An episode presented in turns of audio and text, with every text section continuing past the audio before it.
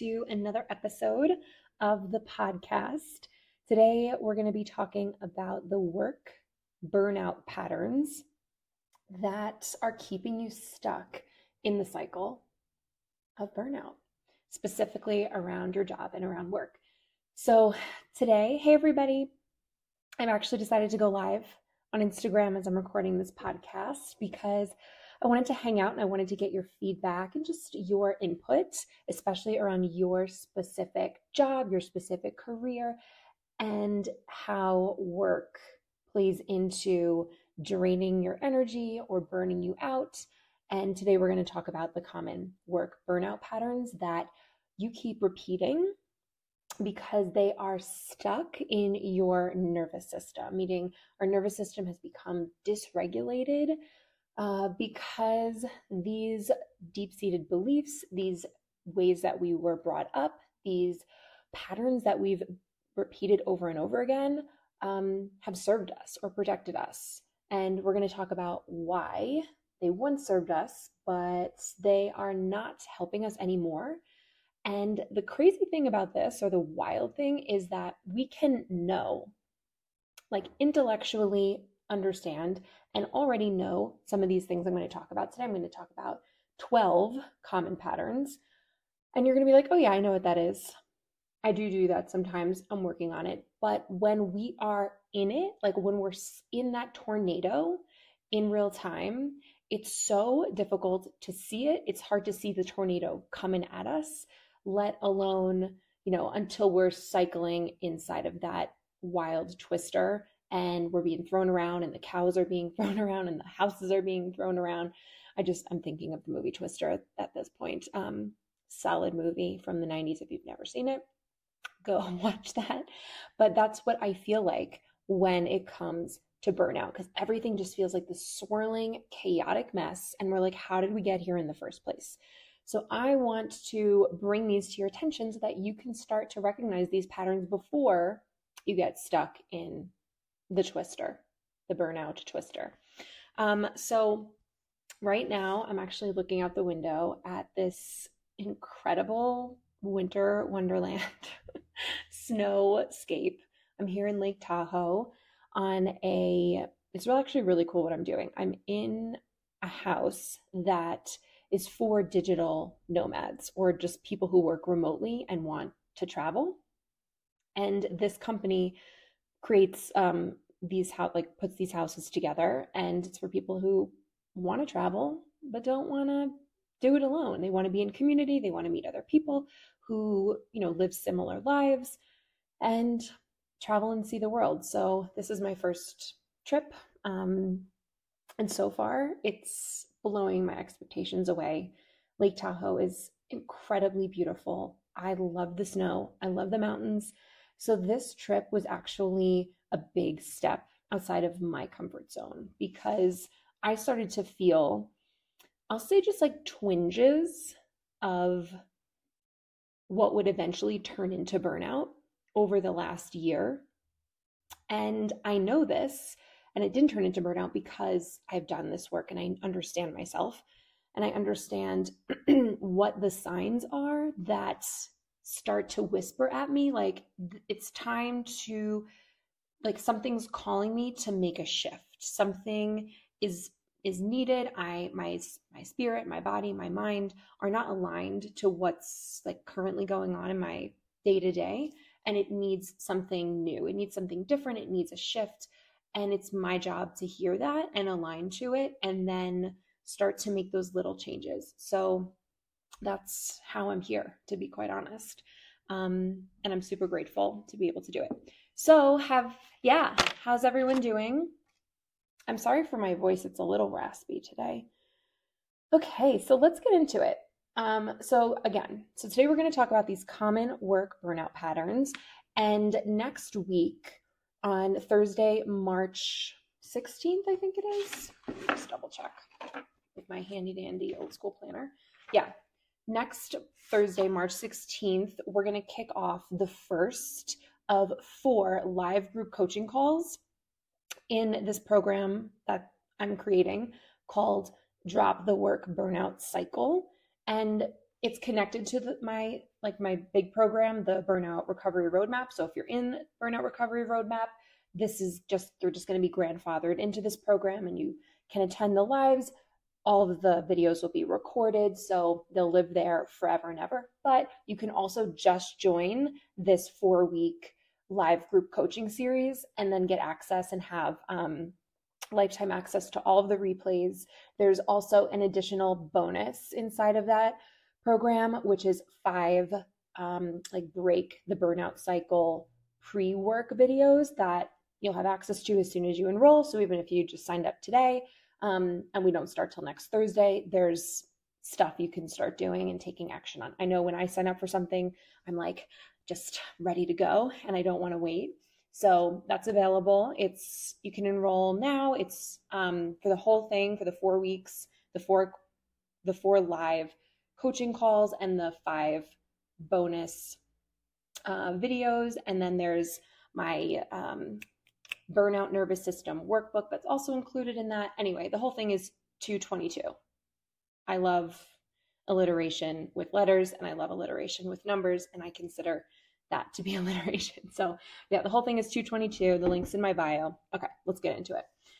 So, something that I heard recently that I really think applies to burnout in most cases is this the unders lead to overs. What I mean by that is like feeling undervalued, feeling under resourced, underproductive, underpaid, underappreciated, underheard. I'm going to start to like kind of make up words here, but you're going to get it.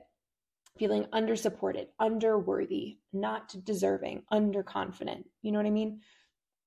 And this feeling of not enough, of under, triggers our self worth limiting beliefs, our self trust issues. So we start to doubt ourselves, the feelings of us, you know, feeling being unseen, feeling being unheard, and it's like we don't matter. And so then we overcompensate for feeling those unders.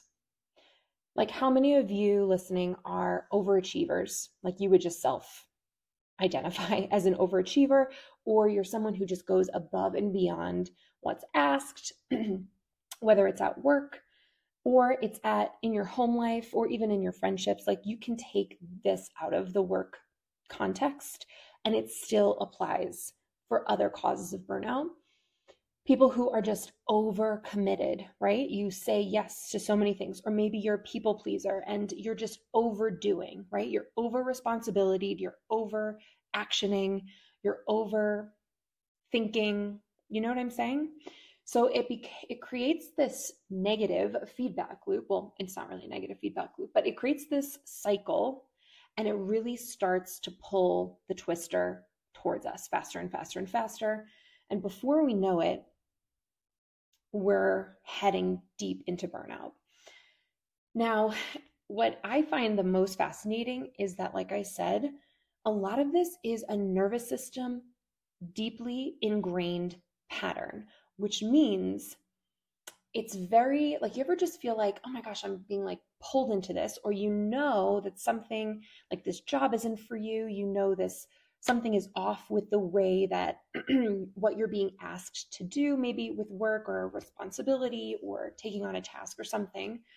And you feel like you can sense like this is probably not the best, right? But something inside of you, you sort of ignore it. You sort of ignore that, or you distract yourself, or you tell yourself, oh, it's not that bad. Like you're just, you're overreacting, right? Or on the other hand, it feels so familiar that your nervous system actually misinterprets it as a safe or an okay situation because that's maybe how you were brought up. Maybe you were undervalued when you were younger and then you started overdoing, overachieving to get attention, to get that value, to get that, you know, support from your caregivers, your teachers, whatever. So, because we've done it so many times, like a habit, just like brushing our teeth every single morning, it's just what feels like what you have to do. It just feels like the only option. It, it doesn't even feel like a sliding slope down into danger, into burnout territory. Until we start to recognize the patterns, not with our thoughts, not thinking about it, but on that energetic slash emotional level. Okay, so let's get into it because I think we're going to have a lot of questions. And please feel free to drop the questions in the live as you have them. Okay, so the first common work burnout pattern is imposter syndrome. And these are in no particular order, just how I, as they came to my mind. So, imposter syndrome is basically feeling like you're a fraud, feeling like you don't have the smarts, don't have the capabilities, don't have the skills, are basically um, not capable of handling the job at hand. So, my first job out of my dietetic internship was the first time I ever experienced imposter syndrome. Sure, there were times where I was asked to do things like in past jobs or at school where I was like, can I do this? I'm really nervous about it. I just, you know, giving presentations and stuff like that always used to make me terrified. But it wasn't until I started this job where I started to have all of these internal doubts that I believed. I didn't believe that I was old enough to have this you know, I was the head dietitian at this big, beautiful health club, which was like running a department. And I had no idea about sales. I was just, you know, scratching the surface of my nutrition knowledge. Um, and, you know, knowing something and then teaching it are two different things. And coaching, helping people actually apply this is a whole other thing too. So I would doubt all of that. I would doubt my ability to like I just doubted that I was the right fit for this position. And I really let that infest, infect my mind and points like start to poison my thoughts. So every time I thought about going to work, I just never felt good enough, smart enough, um, anything enough. And I would feel so small, so under capable that it became overwhelming. So, what are the patterns of imposter syndrome? I think it really starts with that feeling of self doubt, of really, and then really believing those thoughts that come with that. So, I experience imposter syndrome as fight or flight, meaning I get really nervous. Um, my heart rate goes up. I feel anxious. I would, it's probably more in the flight category. And so I retreat or run away by canceling plans, um, not uh, like I would was supposed to be in charge of like setting up group calls and group meetings, and I would just not do it. Excuse me. Um, so it was very much a sympathetic nervous system response for me. And so understanding how it feels to start to be pulled into fight or flight to start to see the thoughts associated with that, the beliefs, the underlying self limiting beliefs that I had associated with that, and then the feelings and how, and then the actions that you, you know, the behaviors that that causes you to do, which is the fleeing, the running, the hiding, the the heart racing, the feeling nervous, the not taking on bigger things, you know, all that. You start to see this this pattern because you're taking a step back from it so you can get a little bit of a zoomed out perspective. And you start to see, oh, okay, like underneath the feeling of imposter syndrome is the belief that I'm not skilled enough. I'm not energetic enough. I'm not, um, I don't know, creative enough, whatever. Anyway, we automatically in the work burnout um, uh, program, sorry, can't think of words, that I teach, we automatically label those self limiting beliefs as false.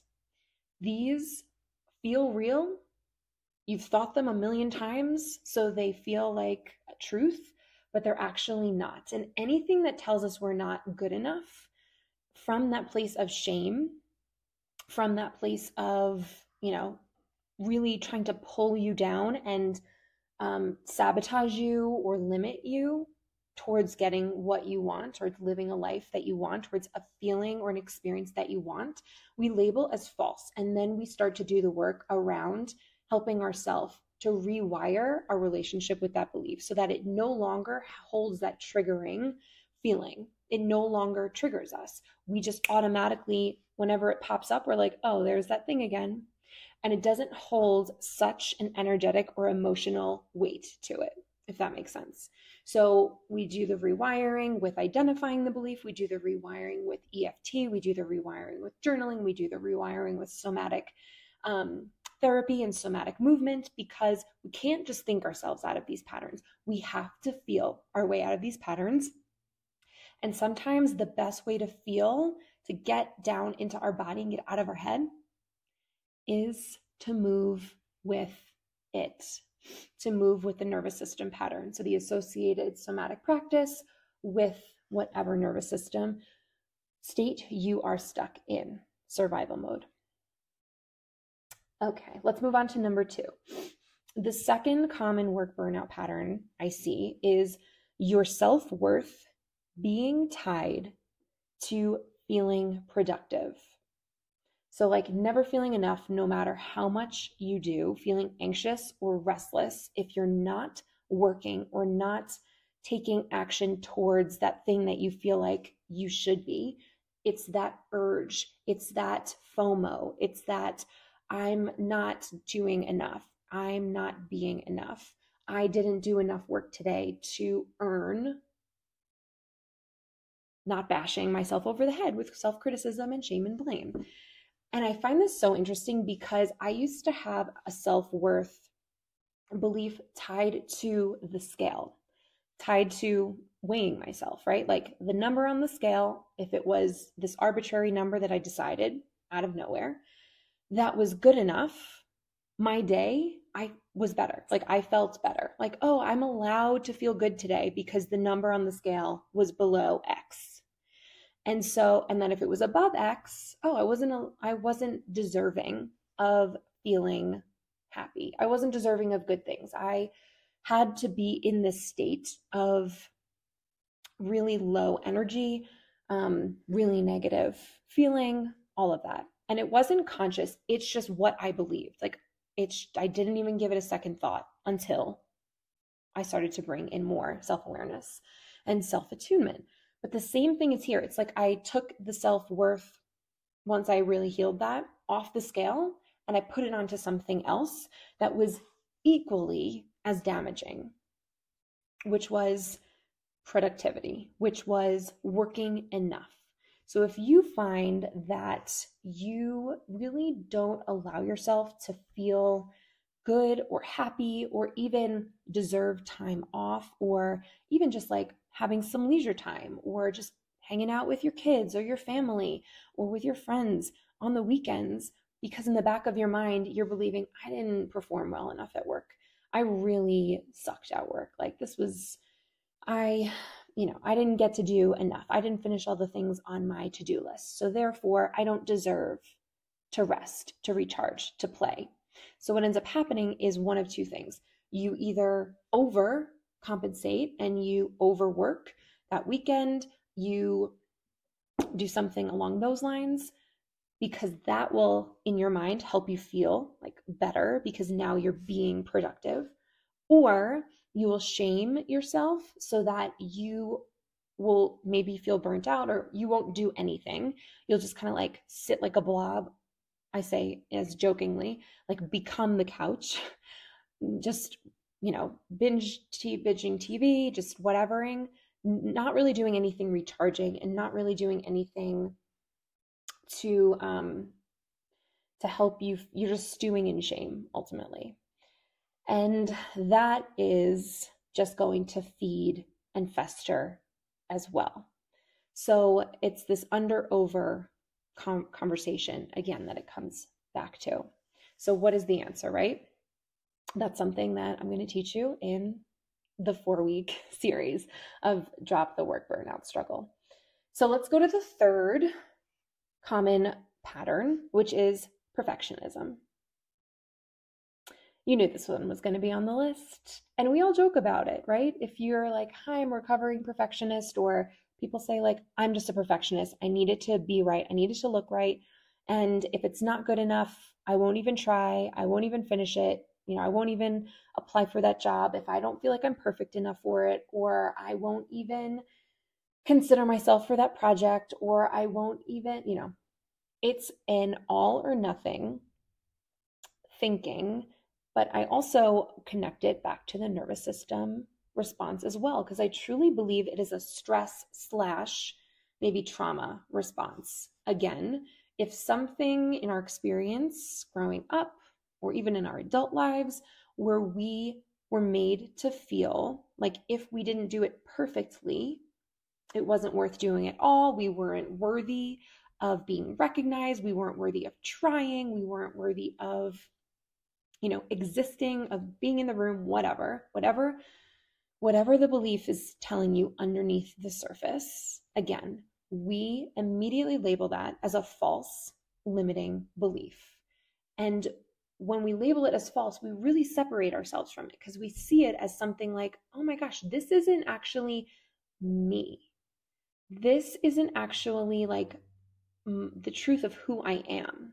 Because, of course, we're all deserving, we're all worthy inherently because we exist here. And we don't have to be any perfection, even close to perfection, which is a totally subjective um, view, whether we created that subjective view or society did or whatever, but it's made up. It's made up bullshit. we get to decide what is right for us. We get to decide what's perfect for us based on what we want and what is right for us in that moment, aligned to our values of nourishment, aligned to our values of um, connection, aligned to our values of what's important in our lives. So we get to rewire that and reframe that and really stop the pattern of perfectionism before it takes over. Number four common work burnout pattern is poor time management. So, this definitely goes to the over and under conversation. So, maybe you feel like you're overworked, over responsibilied, and you don't have the balance of play, of free flowing time where you allow yourself to do what you feel like doing in a way that's restorative and nourishing. For some reason, when it comes to many people who are burned out, our time management skills really start to go out the window. Just because you have free time in your schedule or in your day or in your week does not mean that you have to fill it. Does not mean that it's there just waiting for you to fill with another chore, another responsibility, another thing to do that is taking energy away from you. There were times in that first job where I experienced burnout.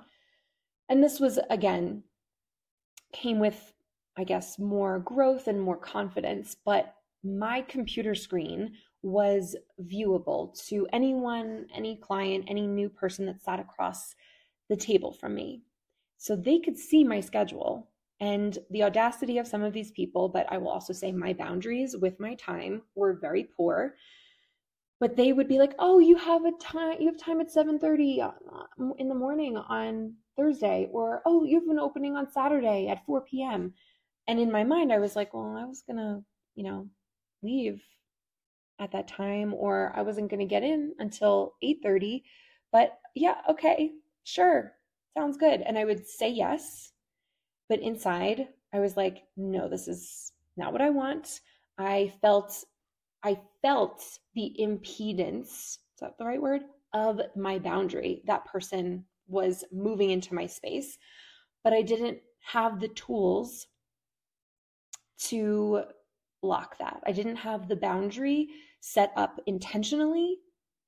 And of course, therefore, then I couldn't hold the boundary because it didn't exi- even exist in my thought or my energy or my words or my actions or anything. So, where are you sacrificing your time based on the belief that you need to fill it, that you should just be able to have your time open for anyone who wants to come in and take your time? So, what is your relationship with time management? Number five is you don't feel worthy or safe to get the rest you need. So, when I use the word safety when it comes to work and burning out, it might feel a little odd, but ultimately, this comes back to our nervous system. Our nervous system feels most regulated when it feels safe, safe from any outside danger, any safe from any inside internal danger, and that could be you know, a situation that's true danger, like where our lives are actually at stake, or it could be perceived stress and perceived danger, which honestly is the form of traffic, is the form of your time being, you know, taken from you, all the things that we're kind of talking about on this list. But somewhere inside your nervous system is in survival mode. If it's in survival mode, it's not feeling safe. Let's just make sure we all understand that. So if we know in like intellectually, yeah, I need rest. Sleep is good. I need downtime. Rest is helpful. Yes. But when it comes to having that time or being intentional with the time that you do have, what are you actually believing? What is the response of your nervous system? Do you feel restless? Do you feel shame? Do you feel guilt? Do you feel just bad? Like, oh, well, you know,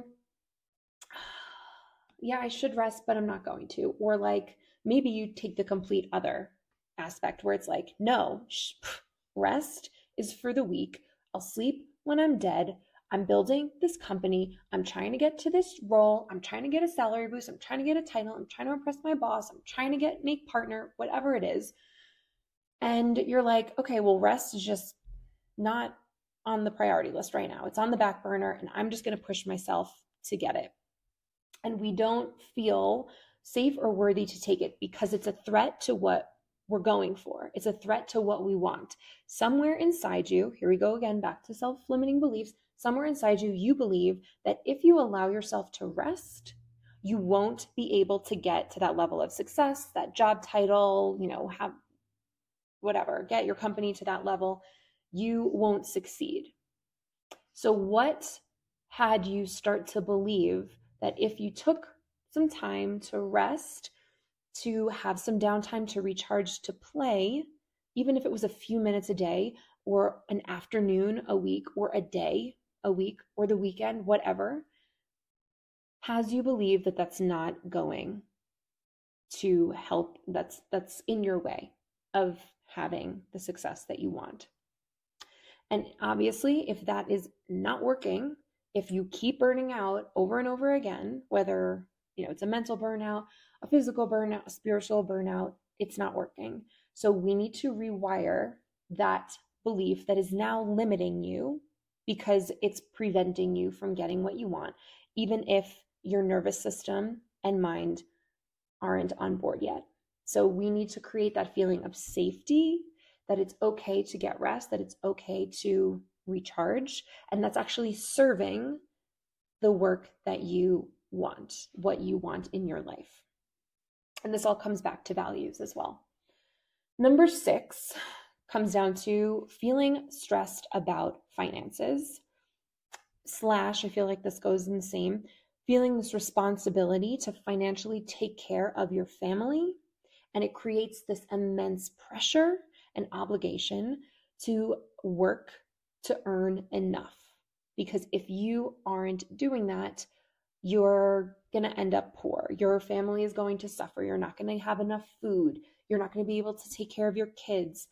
And we really internalize this, and especially when it comes to like our flesh and blood, we will do anything to protect them, right? Like we're able to move mountains, we're able to go above and beyond, we're able to do these things, these extremes that maybe would would have never been able to do before um, if it was just us. But because it's our family and because it's people that we truly love and care about, that is a major motivator. And we will push ourselves further and further um, into burnout often because of this. So, financial stress is, you know, 100% real and is something that is probably on a lot of our minds a lot of the time. So, how do we rewire our beliefs about our finances? Well, this comes back to the stories that we make up, the stories that we tell ourselves about what our relationship with money is. This comes back to working in order to earn, you know, a decent living. I have to work hard. These are beliefs. These are beliefs that are true because we believe them, because we live them, but they're not the only truth that's available. So, how do we start to pick a new truth that feels better, that helps us align in our life more to what we truly want and what we truly have to give? And how do we start to help our nervous system feel safe inside of that belief? How are you guys resonating with this stuff? Is it clicking? Is it vibing with you? Does it make sense? Just give me like a thumbs up if if you're on board, if it makes sense for you, for you, or if any of these are kind of something you resonate with or you're going through, please, please feel free to share that in the comments. I would love to start a conversation. All right, number seven. I kind of just mentioned this one, but you were taught that hard work and success looks like struggling and hustling while sacrificing your needs that help you feel physically and mentally well. For a long time, you know, like there's such a culture, especially in the United States, of like hustle mode and like entrepreneur life and like go getter and working your ass off. And it's just here and you hear it, and slowly it just starts to like seep into your bones and your nervous system. And we for a long time, what meant what I equated to hard work really was interpreted in my body as struggling and trying, but not succeeding. And I don't know if that makes sense when I say it out loud, but I had a block for a long time about like a like this invisible ceiling of what I felt comfortable with in terms of my career, in terms of how much I allowed myself to be seen, in terms of like how much success I felt like I could handle. And that blocked me. And it blocked me on like quite a low level because, again, imposter syndrome and lots of other things.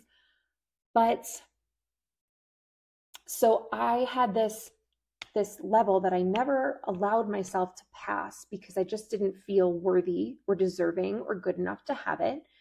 So, but I I wanted to work. Like working hard made my nervous system feel like I was I was fighting, right? I was fighting and I was working for it and I was in survival mode. And working hard meant struggling, meant trying, but it didn't mean succeeding. So I would work hard. I would work long hours. I would overwork. I would work multiple jobs because it gave me this feeling like, oh, I'm working towards the success that I tell myself that I want. But I didn't even realize that I had this self limiting belief that was also blocking me from having it. So I was just creating this cycle of burnout where I would overwork, I would sacrifice, I would struggle and I thought that that was actually like a good thing. Like, oh, this means that I'm really on track. Like, I'm really working for it because everyone who's ever succeeded at anything has had to struggle and sacrifice and break down and break their, you know, have a mental breakdown and struggle physically and struggle mentally. And that's just, you know, par for the course. How effed up is that? Just like saying it out loud. Again, this is not a belief we need to subscribe to. The struggle is not required for you to feel good and certainly for you to feel like well and inspired and energized and connected and grounded and present in your life and in your work. It is not. I know this is a hard, that's a hard one, especially because you know, we've seen our families work really hard, we've seen our families struggle, we've seen people that we love like really work their whole lives for just enough or just to take care of their family or to, you know, get to a better circumstance. And we respect it and we, you know, see them and we honor them and we appreciate them for it, especially if it's helped us have a better quality of life. Um, and I think that makes it really hard to untangle that from our belief system as well. There's a lot that comes up with that one, but I'm I'm hoping and I'm excited to help you work through that if that's something that's real for you in in the drop the work burnout four week class. Okay, what are we on? Number eight. All right, I have to speed this up. Number eight, you have a stressful job. You have a stressful job that requires you to be in survival mode to do the job.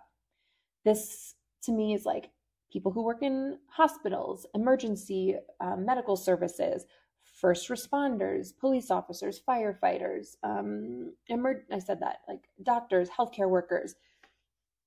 Um, and there are many, many rescue, search and rescue, like there are many, many, many other high stress jobs. But so you're required to be in survival mode to do that job. Like you need to be in fight or flight. You need to have that balance. Those people tend to also have a wider stress tolerance so that when they're in survival mode, they can still like function and think clearly inside of that container because it's like okay this is the role this is the job this is what needs to be done and we need this adrenaline and this cortisol and you know all this clear you know um norepinephrine and this dopamine to really focus and save this person or get this thing done or whatever but once you clock out once that job is done for the day or for the shift you don't know how to release that survival mode state that you have now been in for eight hours, 12 hours plus. It's like taking the work home with you. It sticks in your mind, it sticks in your nervous system. It feels like you can't calm down. It's like other people's energy is now inside of you. If you want to like say it in that way. But still, at the end of the day, your nervous system's jacked up into survival mode. How do we release it in a way that serves us so that we get to live our lives as well. So that we get to show up to that next shift, that job role again and do it again and again for many, many years, especially if it's a role that we love and is so fulfilling as many of those jobs are.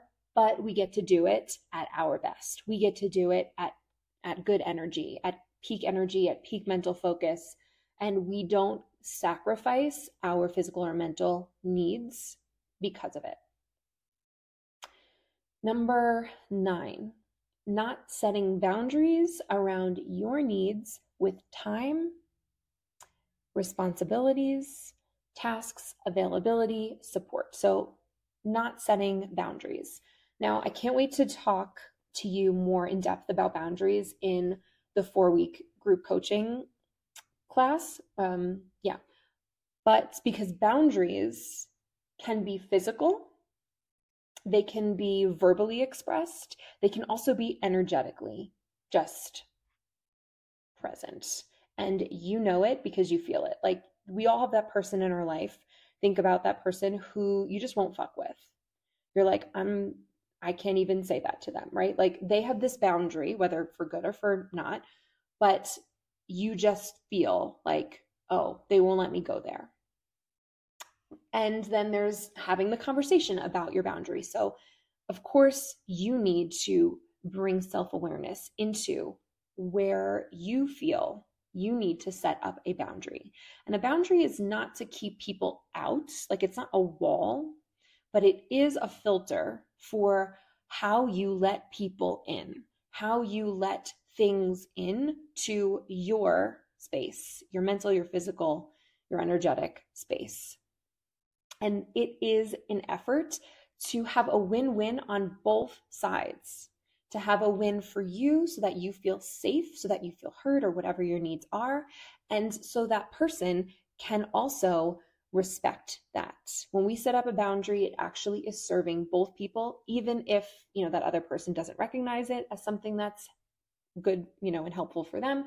That's okay. That's on them. That's their work to do. But for us, we know that this is something. And again, this takes some practice in being intentional in figuring out what your body needs.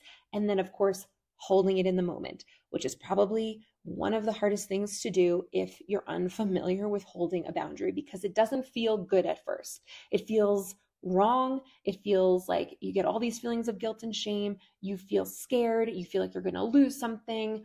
And your nervous system goes into fight or flight because it doesn't feel safe, because it's unfamiliar to stand up for what you need. But when you practice it again and again and again, you recognize, okay, this is just how my nervous system's reacting and it's going to calm down and it's going to be okay. And actually, you know, in a few moments or over time, this is going to become my new norm that is serving me and is helping me to create the life and work experience that I want to create. Make sense? Dun dun dun. Number 10. We got three more. Are you ready? Number 10, you were working as an employee for a company, right? Or an organization or whatever. You were an employee. Excuse me. And you left the company because you wanted to start your own thing. You wanted to make your side hustle your main gig. But, right? So now you run your own show. You're an entrepreneur. You're a freelancer. You're a solopreneur. You, whatever. But you still feel burnt. You still get burnt out by a whole new set of factors that comes along with having your own business, with running your own thing. It's a whole other, let's just say, in in um, influence of stressors now that you are thinking about that you have to uh, intentionally shift and set new beliefs around that tell you what you are deserving of, what you are capable of, and you're going to have to do that again and again and again. I think the expression that's coming to my mind for some reason is like new levels, new devils, in the sense that you're going to have new limiting beliefs, new challenges to continue to do this work around. So, you know, if you were expecting to just jump into your own thing and your life was going to be amazing, uh, but then all of a sudden you find yourself having super drained energy, procrastinating, just getting in your own way, not being in integrity, saying you're going to do things and not doing them, um, not really do, doing the whole struggling and trying but not really succeeding thing. This is all a part of this new level. So, having the mental mentality to prepare yourself for this and having the tools to support yourself inside of this so that you know you're integrating and growing throughout this because you can't really prepare for it. You can only prepare to a certain extent. And then once, you know, we're we're running the race, so to speak, there are going to be things that we're going to have to learn to integrate as we are moving. And I truly believe that like taking the steps and being in momentum, even if you are walking the race, crawling the race, I don't know why I'm using a race as an analogy. It's not a race, but integrating the tools as you are taking the brave, courageous steps to regulate your nervous system every step of the way. That makes more sense in how I wanted to say it. Number 11, chasing the adrenaline high. Adrenaline, cortisol are powerful hormones essentially. They're they're drugs that our body produces and they are addicting they the feeling of what it feels like to be like you know how many of you raise your hand if you have said before i work better under pressure i thrive when there's a lot of stuff going on. Like the more the busier i am the more i get done that kind of a thing. The more that's happening um, in a situation the more i have to figure out the more on point i am. Yeah because your body is producing all sorts of chemicals to help keep you focused, to, you know, help you see any potential danger. That's why so many of us are good at thinking of all of these like plan B contingencies or thinking of all of these worst case scenarios or scenarios we might have to create other um, plans for, other strategies for, just in case. And we can see, like, oh, if this happens, we're going to do this. If that happens, we're going to do that. That is your nervous system firing in a state of fight or flight. And it can serve us when we have a lot to figure out. And that surge of adrenaline, that surge of cortisol is energy. It gives us energy. It feels good. We feel like, oh my gosh, now I have, you know, I can all this focus and all this attention. We get a little bit of boost of dopamine and serotonin, which just feels good as well. But when we get stuck in those states, when we suddenly don't know how to stop chasing the adrenaline high when it becomes this addiction where we convince ourselves the only way we can get things done, the only way I'm good at my job, the only way that I can, you know, be in my life and and be productive and be good is to live and act and work and parent and vacation and play in survival mode like people who are highly competitive like you know it's a friendly game of volleyball but you have that person who's like really intense about it and really aggressive it's because inside their nervous system they have created this pattern where the only way they can win the only way to work the only way to lead the only way to i don't know help help create the win is to be in that fight or flight state. And it's just, you don't even realize it until you're in the midst of it. So I feel like that's a really big one that I'm excited to get into in the in the program as well. All right, so last but not least. Yes, that is a big factor in the solution. Absolutely. And we need to focus, Susan said, we need to focus on our mental health and identity outside of our jobs and performance 100%. And I feel like that does kind of stem back to, um, what was the one I said before? Like your self worth being tied to your job and your performance and what success means to you.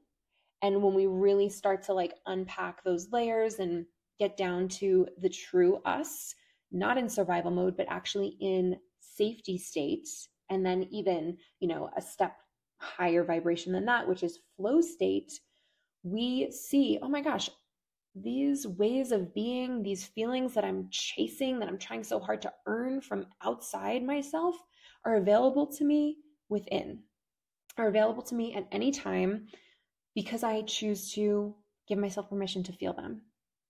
And yes, when we struggle with our mental health, it is harder to understand that and grasp that. It's definitely harder to think ourselves there, which is why we don't, which is why we drop into our body. But it's still the same process. We just need to help to align some things in a, on a deeper way, on a physiological way to help get us our, our mind, our body, our nervous system to that state of safety so that we can actually start to believe, like, wow, presence and connection are here in this moment, regardless of what's going on outside of me or in my thoughts. And that's really where our internal power comes from and our internal um, empowerment comes from as well. All right, let me go to the last one and then I'll answer a couple questions. So, the last one is having trouble acknowledging when you need support and asking for support. So I feel like it's a two step process here. But ultimately, acknowledging that we need support, we need more resources, we need you know to hire someone else we need someone more on our team we need to have an assistant um excuse me even just at home in home life like asking somebody for support asking our friends for support when we truly need it. There's a belief there that if I need support, I'm weak. If I have to ask for support, it means I can't get it done. If I need, you know, a little bit more time or someone to assist me, that means I can't do it by myself and that means that I'm not valuable. I'm not good enough. I can't do it. And that feels, you know, that's going to set your nervous system up into a pattern where you'll continue to push and force and ignore and distract what your body is telling you that it needs until you can't ignore it anymore. And you burn out and you crash, you get depression, you feel exhausted, you hit fatigue, you get sick, you, you know, something happens. Second part of that is asking for it. So sometimes this is the harder part. You know, okay, I do need support, but I feel a way about asking for it, or I don't even know how to ask. I don't even know who to ask because I'm so out of practice and my mind is so full of all of these reasons why I shouldn't even be asking in the first place that I'm making such a big deal out of it. Like, how many of you have made up this whole story in your head about, like, oh my gosh, I need to ask for support on this project? I'm making up an example, but just take it in your own way. And I need to, I, I, want, I should ask, like, I'm going to ask my boss about it, but like, what if they don't consider me for a salary bonus or something because now they need to give those resources to the assistant that they're going to hire or what if they just don't see me as as capable we make up all these stories and we put it off for longer than we should and then finally we get to the point where we have to ask we have no choice and then it's just so much more simple it's just like so much easier than we made it up to be in our minds so that's something that I for sure I valued independence. I valued doing it on my own, struggling on my own, bootstrapped, all those things. And thought it was weakness, thought it was a negative thing, thought it was a hindrance um, to to what I was going after. And now I realize, oh my gosh, the value of asking for help, the value that you see when somebody recognizes when they need that and they have the confidence and the self trust to be able to reach out to gain those. Like it's actually it's actually an asset. And my whole belief system has changed around it. I still see the old belief system and I recognize many flaws and holes in that in ways that I held myself back for many, many years. And now I've done the work to shift that. So, those are my 12 common work burnout patterns that I see over and over again. We're going to really dive into these in detail, not just like what they are, but the steps to rewiring that. So what are the what are the things that are draining you? What do you want your work life to look like, feel like, be like? What are the limiting beliefs that are telling you that's too hard, too difficult, not enough, not capable? blocking you, you know, all those things.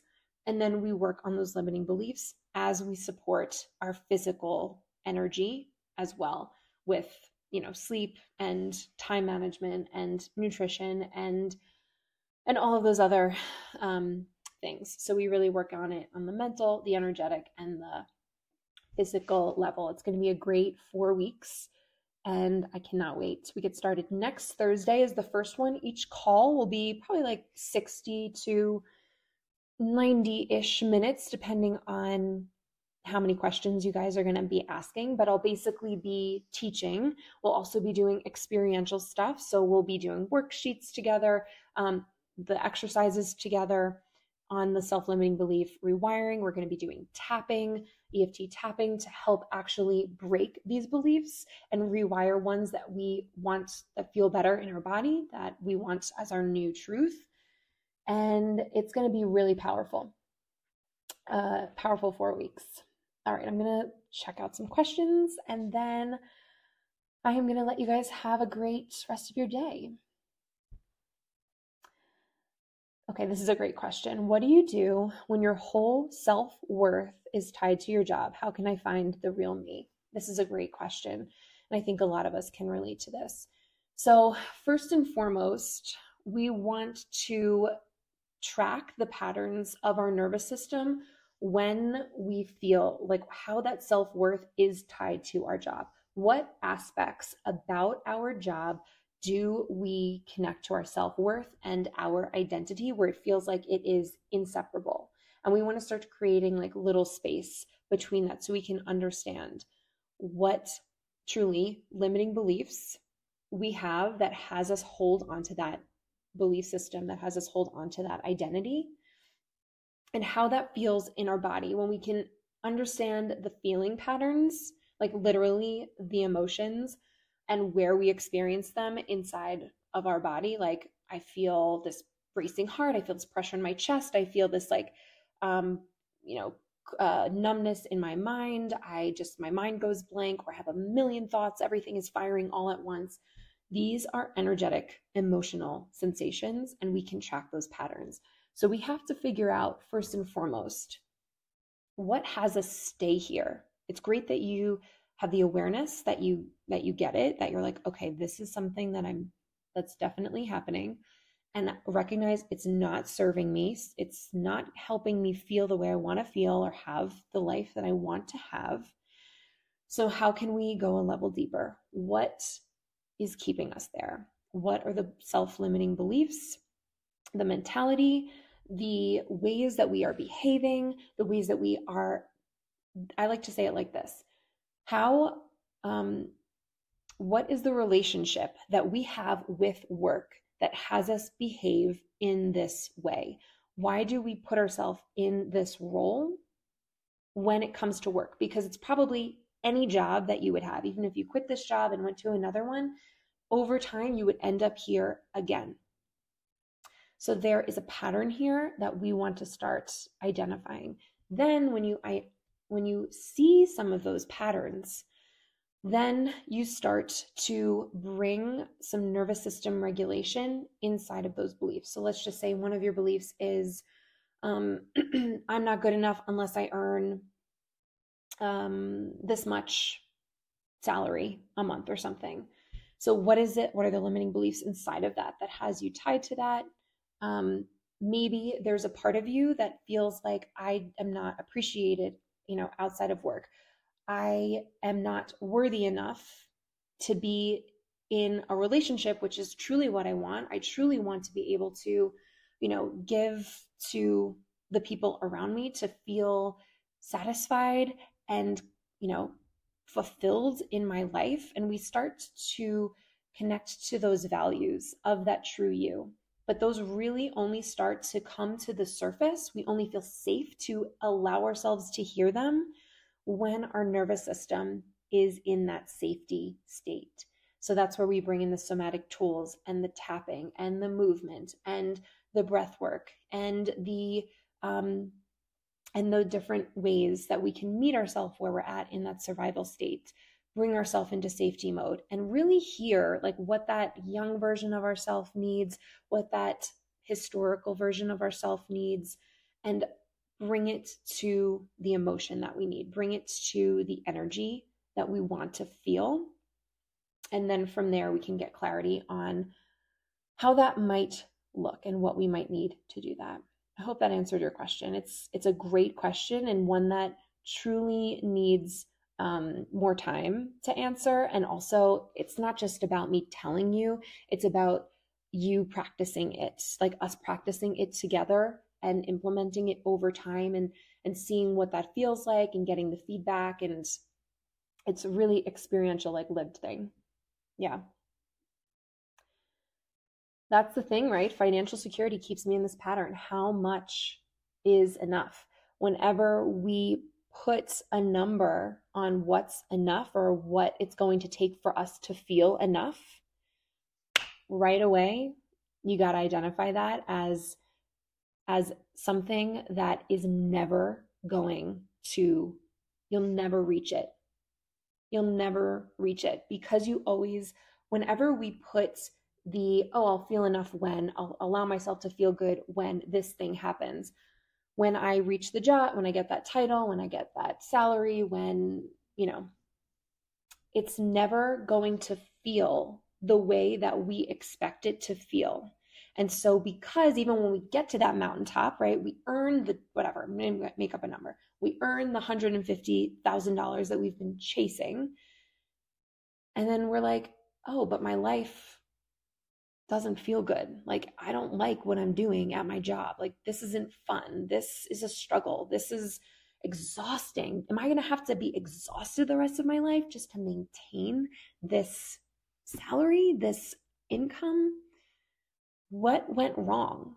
Right? Like, what's, how did I even get here? Yeah, I got the salary, but it doesn't feel the fulfilled, satisfied, safe, secure, happy, um, you know, expanded way that I wanted what that I wanted it to feel, that people told me it would feel, that I projected on people that I thought it would feel. And my life is not is not where I want it to be. So we got to go back and start at the emotions, start at the sensations. How do I want it to feel? How do I want it to feel when I imagine the thing that I want coming to fruition? And then we work on allowing ourselves to feel those mountaintop emotions in the present, right now, before anything has ever changed. And it's a practice. And at first, it feels really weird and really hard and really strange. And you're like, you're going to tell me I can feel fulfilled and satisfied with my life when it's a fucking mess. and I know it's really hard to like comprehend, which is why we drop it down to the somatic level of things. So, great, great question. All right, you guys, I am going to head off for the rest of my day. Yeah, and we'll just, I just saw your last um, comment, which is I forgot how to allow myself to have fun because it comes back to not giving yourself permission. You don't feel safe having fun because it's in your mind, not on track to having that income, not on track to having that success. But when we take a step back, we have to recognize that the only way to have that is to integrate both.